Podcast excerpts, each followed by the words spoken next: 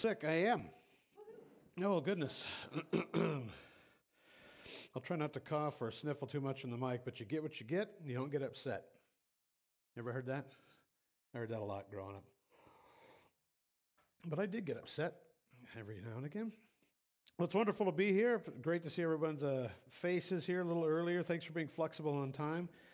If we're nothing, we ought to be flexible. But today we're not going to be talking about flexibility in many regards. We're going to be talking about health care. If you're thinking, oh, well, it says the season, he's sick, and he's going to preach about being healthy. Yeah, in some regards, that's true.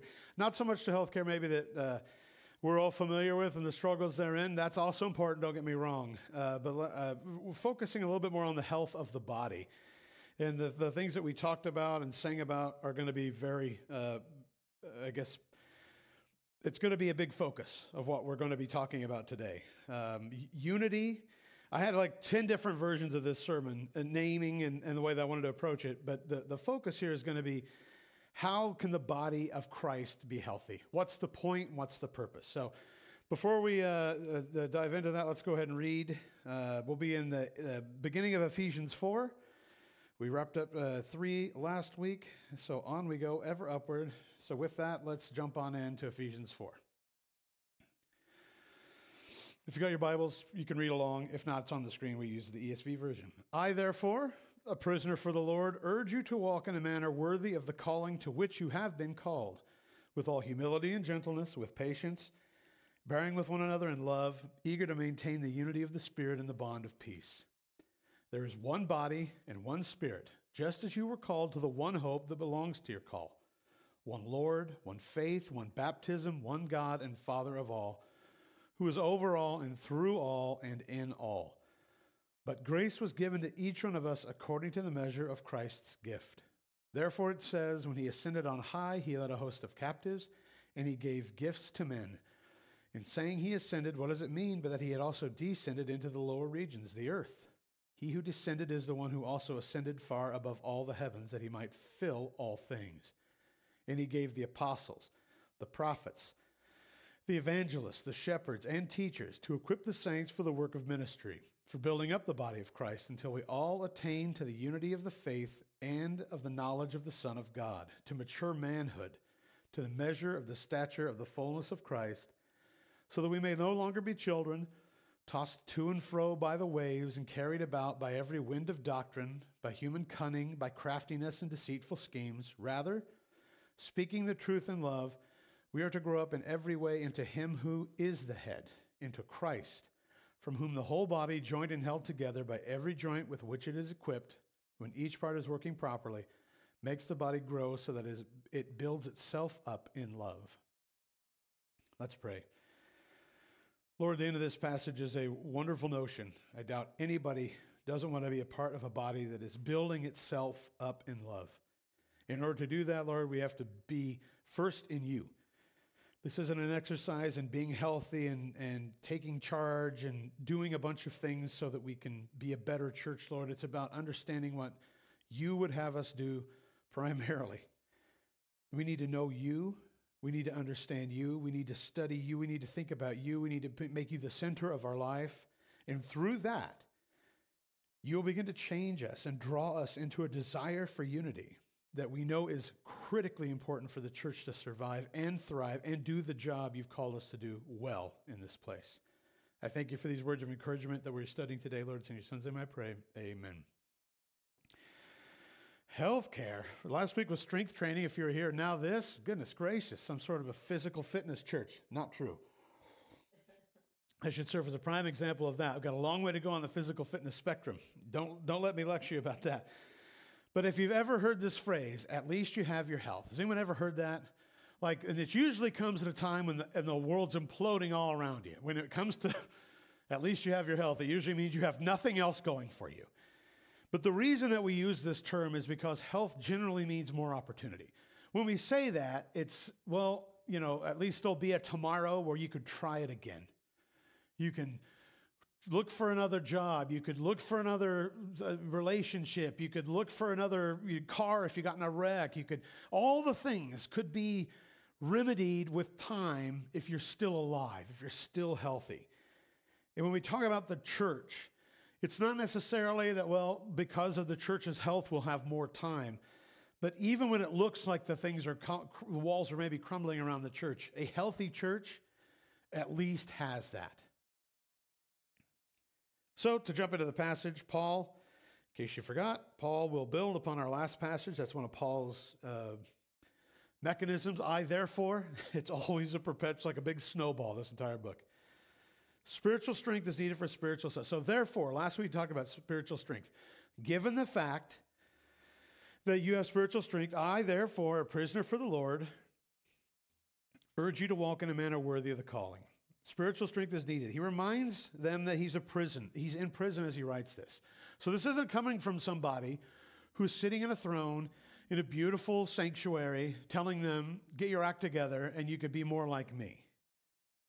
He is telling them that, get your act together, be more like me, but it's not for all the good times. It's not to be lauded and respected in the world. It's maybe to be thrown in prison. The unity of the body of Christ that Paul's talking about has very little to do with our station in this world. And that's exactly where Paul's starting. I'm behind bars, building unity. And he urges them to walk in a manner worthy of their calling. With great power comes great responsibility. I know it's a kind of a superhero trope, but there's truth to this. If you have some power to do something, then you could argue you have a responsibility to do that. That's exactly what Paul's saying. When you have been called by Jesus, you have a responsibility now. W- with this comes the power to share the good news. We have a responsibility to do that. And what Paul's talking about is don't do it any old way. When you walk in a manner worthy, we're supposed to be doing this not with haughtiness and brashness, but with hum- humility and gentleness, with all humility and gentleness. We're told to be patient and considerate of others. He says patience, bearing with one another in love. There will be times of friction. If there weren't, he wouldn't say anything about this. He'd say, enjoy the perpetual peace with all the people in the church. Everybody you come across that's a believer, you'll never have strife with them. But he doesn't. He says humility and gentleness, patience, bearing with one another in love, eager to maintain. That's what's important. Eager to maintain the unity of the Spirit in the bond of peace. Biblical unity requires peace. This is really, really fundamental. And it's something that is easily blurred across in our world because the world does not require peace for unity. It doesn't require unity for peace. It doesn't even require peace for peace. The world says a lack of war is peace. Uh, that's not what we're talking about here. This kind of peace is something that is divine. It's holy. It's a proper calmness. It's an understanding that God is God and we are not, and that's fine. That there's nothing the world could do to destroy this. If we truly believe that, then when new other people or friction arises in the church or whatever, we should be able to put that aside. This peace is not coerced or forced. There's a, uh, you know, when, when I was growing up, there was times you, I would hear ter- terms like, well, get what you get, you're going to set, or if I hear one more peep. Anybody ever heard that? I should hope. If I hear one more peep. Now, when it's quiet after that, you could say, ah, it's peace. But it's peace at the barrel of a gun, right? You're saying, if I hear one more peep, something's going to happen and you're not going to like it. So chances are you're going to be peaceful. Now, would you say that there's unity at a moment like that? As a kid growing up, no. I wanted to be obnoxious, but I'm not. I'm I'm being held back by threats, by coercion, by force. Now, this sounds a lot more graphic than it is, but the, the notion is we can't do whatever we want in the world around us because we do have laws. Things protect. If I just want something that someone else has, I am not allowed to just go take it. What, what Paul's talking about is something where it's not about making rules in the church to forbid certain things. It's not about telling people to be quiet and act peaceful or else. It's not about telling the congregation, if I hear one more peep. This is about a desire to actually be unified, to love one another, a bond between believers. And Paul's saying you shouldn't begrudge this. This shouldn't be like, oh, I guess I guess we'll do unity. I guess we'll be at peace. There should be an eagerness, a desire for this. And this is where the rubber meets the road. I have heard in my life a million sermons about being nice. Be nice. Be peaceable. Well, that's in the word. But what does this mean? Does it mean don't punch somebody, but in your heart really want to? Christ turned that on its head. This is about something much different. This is about honest to goodness peace. When you look at somebody, another church member or an unbeliever, and you feel sorrow for those that don't understand Jesus, and you feel a bond of love with those who do, you don't secretly want to smash their face into something because they just don't get it. Now that's tempting, and you will struggle with it, which is why we have this passage here. If that's something that you're dealing with, it doesn't mean, well, that's it. You know, I'm, I'm not cut out for this. It means I need to have Christ work more in my life. I want less of that. I don't want to be at odds with everybody I come across. I want to be more peaceable, and I don't think I can do it on my own. I got good news. You can't do it on your own. Well, that's not good news. It's great news. Stop trying. Don't act peaceful. Be peaceful. When Paul uses the word eager to maintain the unity of the Spirit and the bond of peace, I'll be honest with you.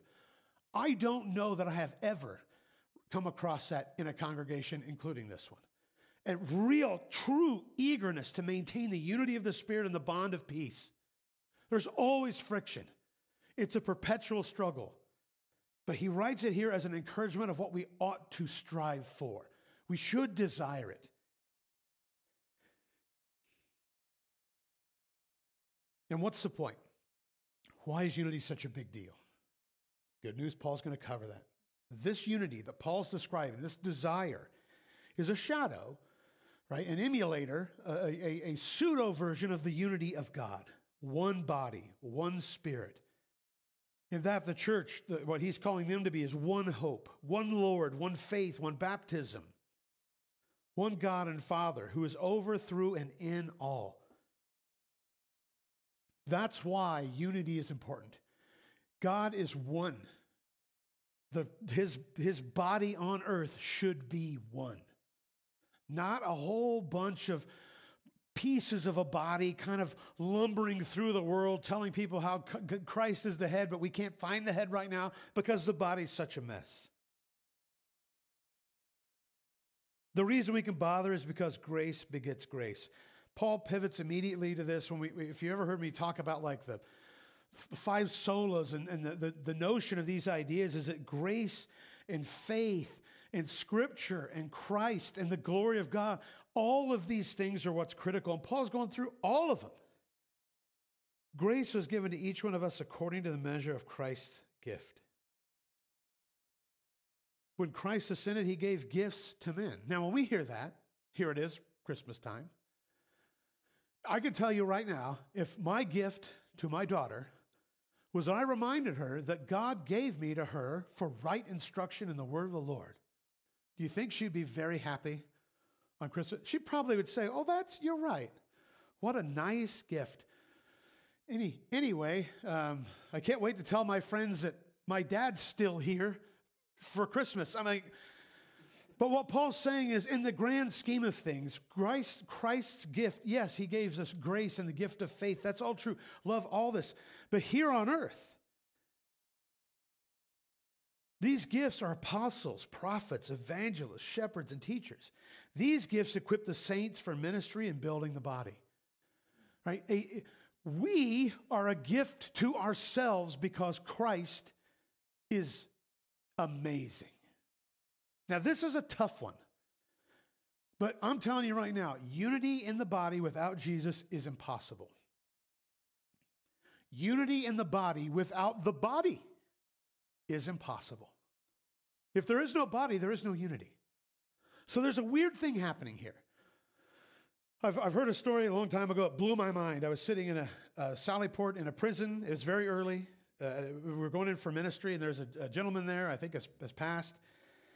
And he came by and he said, hey, I see pictures of your daughter on Facebook. She's a, a, a lovely girl. And I, like a good Christian in the midst of a ministry event, said, oh, she's a, she's a blessing. God's, you know, we, we God's done amazing things with her and, and this and the other. And he said, told me this story. He said, there's a man, he has a garden, and he's out tilling in his garden, and it's roses, and it's it's just immaculate. I mean, it looks like a Better Homes and Gardens cover. I think that's still a thing. The magazine's still around, maybe. I don't know. I use it in my reference. People are like, what's a ma-? It used to be a magazine with beautiful houses. And that's what this guy's out there. And a dude's walking down the street, and he looks over at this guy, and he says, the Lord has given you a beautiful flower garden. And he turns to the guy, and he says, you should have seen it when it was just the Lord out here. And it blew my mind because it's true. If you just let a garden go on its own, it may not be as appealing as if you went out there and did a little bit of work. Now, you can't make a rose grow. You can try real hard, but at some point, nature or the Lord, however you want to view it, the providence takes over and the rose will grow or it won't.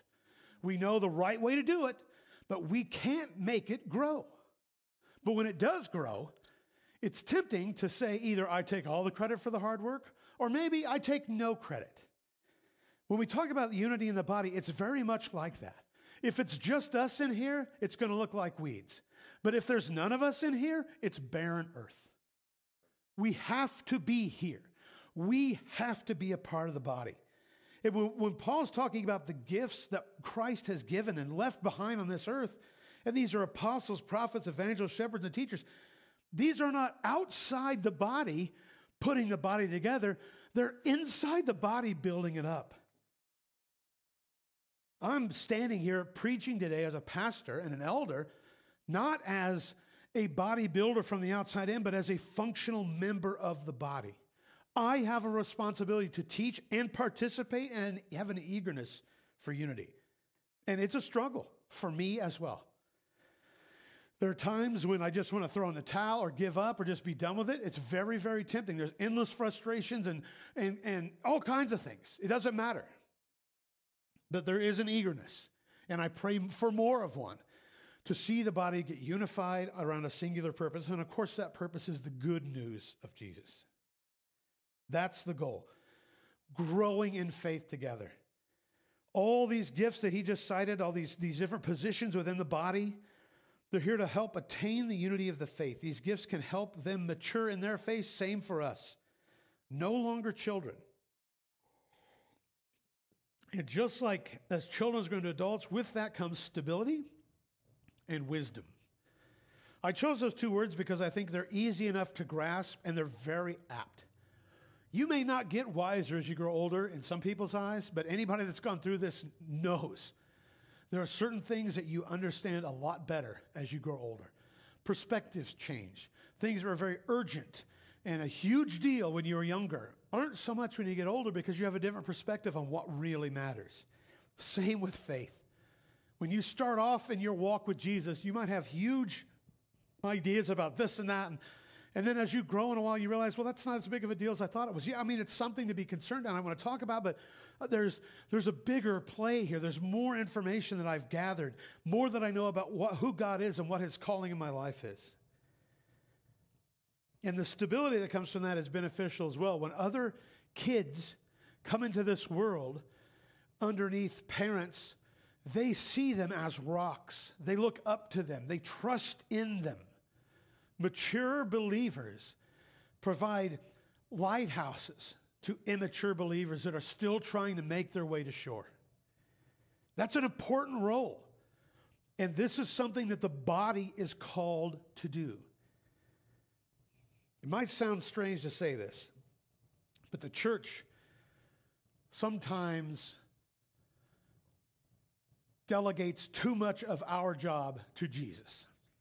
By that, I mean, let's make everything a miracle, right? I'm just going to say five words out the door, and if fifteen people don't come to Christ, well, it wasn't their time. We're not called to do that kind of stuff. What he's talking about here is active engagement in the body. You do not need Christ to intervene miraculously in somebody's life if you can go pray with them. That is the intervention. We can do things. And we must do them. And what Paul's talking about here is relying on the unity of the body by prayer alone, by thoughts alone, or good vibes or whatever is not enough. There should be action. We should desire it and be building towards it. Trusting that Christ is going to work through us to build the body. But we can't just throw our hands in the air and say, well, Christ hasn't done it yet, so I guess it's not time to be unified. The time to unify is now. The time to be peaceful is now, right now. It is time. Now, it sounds like, man, this is getting a little, well, this is truth and love. Kind of ends, wraps it up a little bit here about this whole idea. When you start saying things that maybe you don't want to hear, to, or when you start saying things that maybe people don't want to hear, maybe you don't want to hear it either. You could bet that there's going to be some ruffled feathers, some bristled fur, however you want to look at that. Well, I mean, I've worked really hard on that, and I don't like being told that I'm not being a unified. I'm not calling anybody out from up here. I don't think Paul is either. He doesn't name any names here, and Paul's known to do that if it's called for. But what Paul's saying is, generally speaking, there's a lot of infighting. There's a lot of factions. There's a lot of murmuring going on.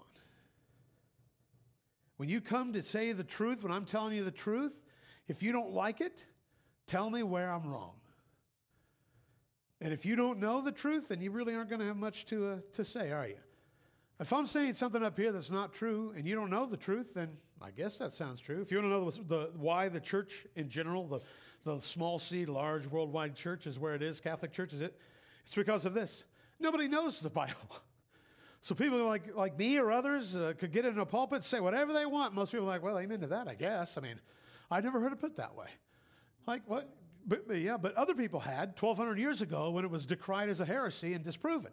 But because we don't know anything anymore, we just come here for, uh, you know, uh, ourselves, and we want to get our ticket punched and look like good people, and the unity of the body is okay. I'm not engaged with the body. It just doesn't matter.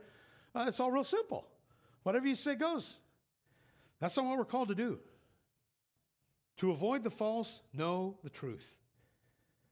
As we learn and we practice the truth, as we study the Scripture, we grow towards Christ. And Christ as the head joins all these functioning body parts together. The point of this is that this body working properly builds itself more and more. This is where the miracle comes. This is where the pure miracle comes. Somehow, we are able to, as a body, with Christ as the head, continually get stronger and grow without any specific thing that we do to cause that to happen. It's just the nature of us being believers, doing what we're called to do, and trusting that Christ will do the rest. The body is just bigger one day. You just kind of look around like, hey, look. I like the analogy of a body because if, if you remember back when you were very little, what did you do to grow? I would argue you lived. I mean, well, well, I ate and I breathed and I... Sure you did, but that's just living, right? If you don't do that, you're going to die. Living and dying, to be, to remain alive, the cadence is your body is going to grow naturally. As we are created in the image of God, this is very, very normal. If we eat things that will help us, if we consume the Word of God regularly, if we take care of our body, it will grow. But if we poison the body... If we don't do the things that are helpful, if we stop eating, if we start drinking, you know, strychnine all the time and, and, and jumping off cliffs, we will soon stop growing. And we might look like a body in a heap of bone and guts at the bottom of the hill and say, well, that's our church, you know, God bless us. Like, stop jumping off cliffs. You've got to do better. Learn to live the way Christ called us to live and watch the body grow. Now, a lot of folks are going to say, now, wait a minute, I don't understand any of this. You're saying if we just stay the course, God's going to take care of this? Yep, that's right. I don't know if you ever noticed in the world, but there are some people that are very short and some people that are very tall. This is how it is. Now, if you ever go up to somebody that's very short and say, hey, can we get it together? What are you doing? And you said, well, everybody should be seven foot four. If you all just had more faith, would you just pray more? Good grief, how are your outreaches? That's why you're short. We'd say, well, you're st- you're stupid. That's not how growth works. People don't get to pick how tall they are. Some of that's just the way that it is. Church, that's the same thing with the body of Christ. There are going to be some churches that are nice and big and they're healthy. There are going to be some churches that are really, really big and absolutely apostate. No Jesus at all. Humongous congregation, dead. Big, giant pile of corpses. Hooray for the church. But there are going to be healthy churches that are very small, and they're going to grow, and they're going to hold, and they're going to shrink, and they're going to grow a little bit more because Christ is the head, and he's going to do what he needs to do. So, points to ponder. Healthy bodies walk in a worthy manner. Number two, healthy bodies desire and manifest unity. Ooh, manifest. That word's thrown around a lot, but I'll explain it. Number three, healthy bodies, healthy bodies treasure the gifts of Christ. And number four, healthy bodies grow to maturity. First point here, healthy bodies walk in a worthy manner. Have you ever heard somebody apologize for the Bible? Or maybe you've done it yourself. I have. I'll be the first to admit it. Sorry if this hurts your feelings. I'm sorry, but that's what the Bible says. Or have you ever heard somebody pummel someone with Holy Scripture? As it says here in Isaiah, bonk. Oh, here's something else for you. Let's go right here to Deuteronomy. Boom, wrong, you're wrong, right here. These are both flawed approaches to sharing the word with the world. When I talk about walking in a worthy manner, we must desire reconciliation but never loathe the truth. If you know that what the Bible says is going to hurt somebody's feelings, you can empathize with them without apologizing for the word. We don't need to be sorry for the position of God, but it's reasonable to mourn with those who suddenly realize that they are so far from God that everything they thought was true has just been detonated. That's a painful thing. It's a painful thing to find to, to be completely de- deconstructed and reconstructed in Christ. For many people, it can be that way. As, as a functional body, that is a proper thing to do, to share the word in a, in a, in a, in a caring manner. Likewise, we oughtn't be walking around with haughtiness, using the Bible strictly as a sword to cut down those who are in sin but don't know who Christ is. The good news is not that there's a whole bunch of sins and you're guilty. That's not good news. The good news is there's a way back from that. That's the good news. When you start there and you say, listen, this isn't about a sin contest. I'm a sinner. You're a sinner. Let's just get that out of the way. Now, if they don't believe you, that's an easy thing to prove. And it might hurt them a little bit, but if they want to know the truth, you can share that. But the good news is that Christ changed, changed and changes and will change everything. Everything. We must desire reconciliation. You don't, I don't want to thwart people with the word of God. And I don't want to keep them distance from God by trying to sugarcoat the gospel or the law in some manner to, to allow them to, to, to stay in their position and have something and Jesus as their, as their life. That is walking, in this, my example, that is a walking in a worthy manner. God's word is sacrosanct. This is critical and it's of utmost importance and time is short. Secondly, healthy bodies desire and manifest unity. Now, I put desire in that list first intentionally. It must be desired because the peace of God commands it. Once again, this isn't a unity, uh, you know, peace through strength. That's great for geopolitical use, use cases, but it's not ideal for the church. We don't want to have a, a giant rod and say, I want peace in here or else. Now, I want everyone to want peace. And when we truly desire it, and this is much like everything else when it comes to faith, there's some strange thing that happens. As God changes us and we truly desire it, we will manifest it through our interactions. Now, I'm, ta- I'm not talking about the current notion of manifesting where I say it seventy-seven times and then seven more, and like, peace is here. That's not what I'm talking about. I'm talking about actually manifesting it. If I want to manifest a bookshelf, I don't go home and pray for it. I go buy some lumber, talk to Steve maybe if he has some tips on building a bookshelf, probably does, so it's better than the one I built, and then I build a bookshelf. I manifest it by putting screws and glue and wood together. It's not oh, yeah, a bookshelf, a bookshelf, a bookshelf, a bookshelf, a bookshelf. That's nonsense. The manifestation of unity here is what do I do to make peace? I want it. Let's go get it. You, thank you for coming in today. I could use some help here. That sounds great. Good to see you. How can I pray for you? I'm glad you're here. I mean it. People know when you mean it. That will start to happen. When we truly desire it, when our heart wants this unity, it will be manifest through our actions and interactions with one another. We will become more peaceable, kind, humble, and gentle. That's what's going to happen. Preeminent to this is Christ doing what Christ does. That desire, the ability to interact in this way, comes from the same exact mechanism of, why do I truly desire Jesus? Because he made me desire him. What we're praying for here is not time to act peaceable again. No, it's time to be peaceable. And to do that, I'm going to need Jesus working in my heart from day one. Third, healthy bodies treasure the gifts of Christ. Now, this is going to be a little weird. I'll, I'll be honest. I was back and forth on this. But I'm going to talk about me. It's easy to pick apart the folks that share the good news. I've been, I've listened to preachers, and I've become one. And it's really, really easy to say, well, that's not how I would have said that. And, ooh, I don't like that message. And I heard this guy say it better.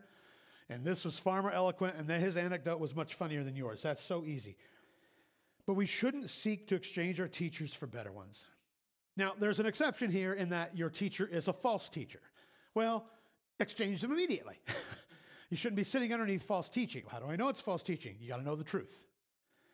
But if it's someone that's telling the truth, and someone is giving the, the Bible its due regard, even if they are not the most handsome, maybe they're a little bit fat and sweaty, maybe they're trying real hard, but th- that's okay if they are communicating the truth of the Scripture. It's tempting to want to walk out and, and look for the best. I want a prettier pastor. I want someone that's more eloquent. I want a uh, quieter, more booming, less booming. That, that checklist is endless. But all of these roles that are talked that are, ta- are mentioned here, and I'm talking about here, are gifts. Sometimes those that have the hard messages do the most good. The times that I've been the most convicted is when I've heard something that I don't want to hear, and I can't get it out of my mind. I leave church mad, and then I stew on it, and the Spirit starts to move, and I'm like, doggone it, it's true. And I don't have a, it's indefensible. It's a, it's true. It's not the pastor calling me out. It's the pastor reading Scripture. And if that makes me mad, then the problem is me. Now, can you find a pastor, a preacher, an evangelist, a prophet who will tell you what you want to hear? Yes. In today's world, absolutely. Whatever you want to hear, you'll find somebody that tells you that that's great. And you should double down on whatever it is. But that is not what makes a healthy body. We should be thankful and cultivate those God has gifted us with. And this one for me is where the rubber really meets the road. Encourage teachers. Encourage those willing to step up and take responsibility. Cultivate that. I'm not saying be nice to them and tell them that was good when you don't agree with it, but it's it's it's It's really helpful when people are doing a job to know that the job is being received well. I'm here and I liked it, or I didn't like it. I found it frustrating, or I'm going to double down and reread that again because I need to see that a new way. When we see all the people in our lives that, are, that Christ has brought to bring us the good news, to help us sharpen ourselves, to grow in our faith, as gifts, it really changes it and helps drive unity. Now, I'll be the first to admit that the, as a as a pastor, and I've seen other pastors that don't do a good job of this from their own perspective and sow seeds of discord from the top down. That's that, that that's not good. I'll just say that. It's really, really hard to cultivate and And, and be part of a group where the leadership itself is inciting some of this, fomenting this, this anger and discord inside the body. I will tell you, and I, I bet I speak for Mike when I don't want that here. I want us all to, to get along and be on one key purpose, and that is to share the good news of Christ with everybody outside those doors as we study the good news of Christ with everybody inside these doors. Lastly, healthy bodies grow to maturity. This is why we're here, and we teach the Word. If you want to know why we do this here every Sunday, it's fundamentally so that we can hear and learn and grow. If we kick the doors open and people walk in and they hear the good news for the first time, awesome. That's great. But this is a gathering of the saints. The fundamental focus here is to build the body up so that we can go outside those doors and be well equipped in a world that knows not who Christ is. Just to reiterate, there is no spiritual growth without God and God's word. Walking around in woods and meditating in, in, in a peaceful setting on other things is not going to give you spiritual growth. It may calm you down. I'm not saying don't do it. I'm not saying just take a walk and whistle a tune or think about a swing in a hammock on a beach and that relaxes you. That's all fine. But if you want to grow spiritually, we need God and we need the Word of God. Because of this, because we know that we can mature and grow, we shouldn't be content living our whole lives as babies. It's tempting, but we know what the, the, the dangers that here are exactly what Paul describes. Tossed to and fro by the waves, carried about by every wind of doctrine, by human cunning, by craftiness and deceitful schemes. Beloved, if you go look at the state of the church in the world at large today, you got a whole bunch of babies that have no idea what the truth is. They haven't grown up at all. They haven't spent any time. They're not eating meat. It's milk. It's good. It's bad. Doesn't matter. Whatever. I'm not even here for the message anymore. I'll just sit quietly in the pew, and it makes the makes the church big and happy. And uh, we just the perpetual babies. It's like a cartoon. If you ever, uh, if you ever watch The Simpsons or something, they've been in the second grade for thirty years. Well, you, you become numb to it. It just it's the way the show is, right? Of course, it's illogical, but this is like the state of so much that's going on in the church. We shouldn't be content living our whole lives as babies. Over time, we become mature in our faith, and guess what? We become Christ's gifts to others. Evangelists, prophets, preachers, pastors are grown from spiritual babies into spiritual, mature men and women of faith to share the good news with the world for the next generation. So what about us? Our church body is much different. I mentioned this before. It's easy to compare our church to other churches, but I'd avoid that. I spent a whole long time of my life trying to figure this out. How many baptisms? How many of this? How many of that? So let's put the numbers up. Let's get a board up. If you ever go to like some really old churches in the country, they had like a board that was sold. It had like last week's attendance and how many in Sunday school. I'm not saying don't do it if you're that kind of person. He's calling us out. I'm not calling you out. I'm just saying if that's primarily why you're there, I'm calling you out. If that board is why you show up, then you're doing it wrong. Those numbers don't matter. Jesus Christ matters. If Christ decides to have three thousand people come to him, he needs people to preach the good news. Then Christ will move. The Holy Spirit will convict people, and the doors can't be held by. There's so many people in here, standing room only.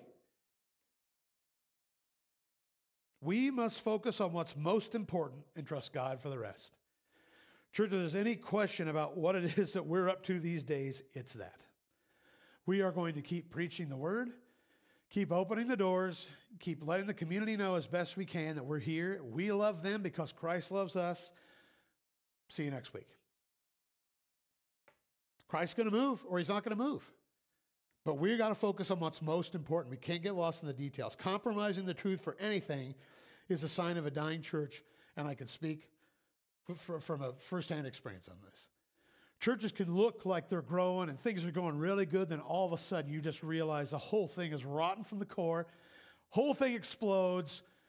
And, and it, I mean, I don't don't spend a lot of time researching this, but there are churches that if you, you read their history, you're like, I mean, this is, the Holy Spirit is moving like mad for three, six months. People coming to Christ all over the place, baptisms, small home groups, great theology, people under, learning the truth and getting participated. The staff is growing and different outreach programs that are highly effective, reaching the underserved. And a place like Seattle that's super dark and needs the light of Christ, and it's just unbelievable what Christ is doing. Then all of a sudden, it all blows up. Everything unravels. Turns out all this stuff was kind of an act, and people were going through the motion because they want that, not because it was really happening. And this is the, the double-edged sword of a church body that is a behemoth. It's a massive church body that the world can't help but notice. And if I don't really want to be a part of anything, that's a good body to join because I'm just, I'm part of like, I'm like one of three thousand eight hundred knees They're not going to miss me if I'm not there on a Sunday. Compromising the truth for anything is a sign of a dying church. And the easiest way to get people in real quick and get plugged in is start compromising all over the place. That's okay that you do that. That's not a big deal to us. Everything's cool. Whatever you like is probably, hey, God doesn't make mistakes, right? All this stuff is designed to make people say, yeah, yeah. Well, I could come to a church like this because they're not going to call me out on anything. I could do everything that I want to do, plus apparently go to heaven. Well, this is great. I'll come here. I'll throw somebody in the plate. Boom, we're squared away. That's the first step towards a, a stairway down to complete collapse. So, call to action. How can we walk in a manner more worthy? As a congregation, as believers, how can we do that? How can we drive our church's unity? And I say drive because unity is an active thing. We participate in this with, as one, with one another, as a group. How can we invest in the gifts of Christ? I'm not talking about, hey, let's give more kudos to the pastor, but you know, someday we'll need new pastors, you know, new evangelists. And how can we invest in that, making sure that these gifts are proliferating and active and engaging and useful? And finally, how can we continue to mature in our faith? One of the interesting things about maturity, speaking from my perspective, which isn't complete maturity by any stretch, is that it never ends. You, you don't stop becoming more mature. It's not like when somebody hits the age of fifty, we say, well, that's it. You've, you've, you've learned everything you can learn as a person. From here, it's just uh, sealed off, and that's it. Your maximum maturity. It goes all the way. There are people in their seventies and eighties being able to share things that have happened in the last few years, perspectives that have shifted, understandings, and they've seen things in their mind change and their world change, and people come in and out of their lives. Maturity doesn't stop. It goes and goes and goes. Endless maturity. And the great news, if you ask me about the Word of God, is that there's always something new to learn, always something wonderful to discover. Let's pray. Heavenly Father, I thank you for this time together. I thank you for these encouraging chapters, Lord. I thank you for the promise of a unified body that you desire in us. Lord, I pray that as we as a body, knowing that you are at our head, trusting that you are at the head of our church, you are all good things that our church will ever do is because of you and your leadership and your lordship. But Lord, help us to do our part, to be a part of a body that is unified. Help us to be driving ourselves with you and each other towards spiritual maturity. Lord, I'm so thankful for those that are here today, Lord. I'm thankful for the opportunity to share the good news, Lord. I'm thankful for the opportunity to share the good news in a community that needs the good news so badly. There's probably so many people sitting in churches today that have not heard the truth. Maybe they're hearing something that's close to the truth, or maybe it's a little bit watered down. Or, Lord, I just I want to lift up those pl- those those those folks to to to to find a way to hear the truth, to come to open their Bible and, and start asking tough questions, Lord. And for those that are sitting underneath excellent biblical discipline today, Lord, I, I'm thankful for those congregations, Lord, and I pray for them. I pray for their unity as well. Lord, this isn't, well, there's no competition between churches. There's no desire to all look the same or be one giant, huge church or else, Lord. You've got a plan that uses large and small churches of, of, of all shapes and sizes to do amazing things, Lord. I'm thankful to be a part of one here. Help us to be the most we can be, Lord. Help us to trust you to steer us where we need to be. In Jesus' name I pray, thank you. Amen.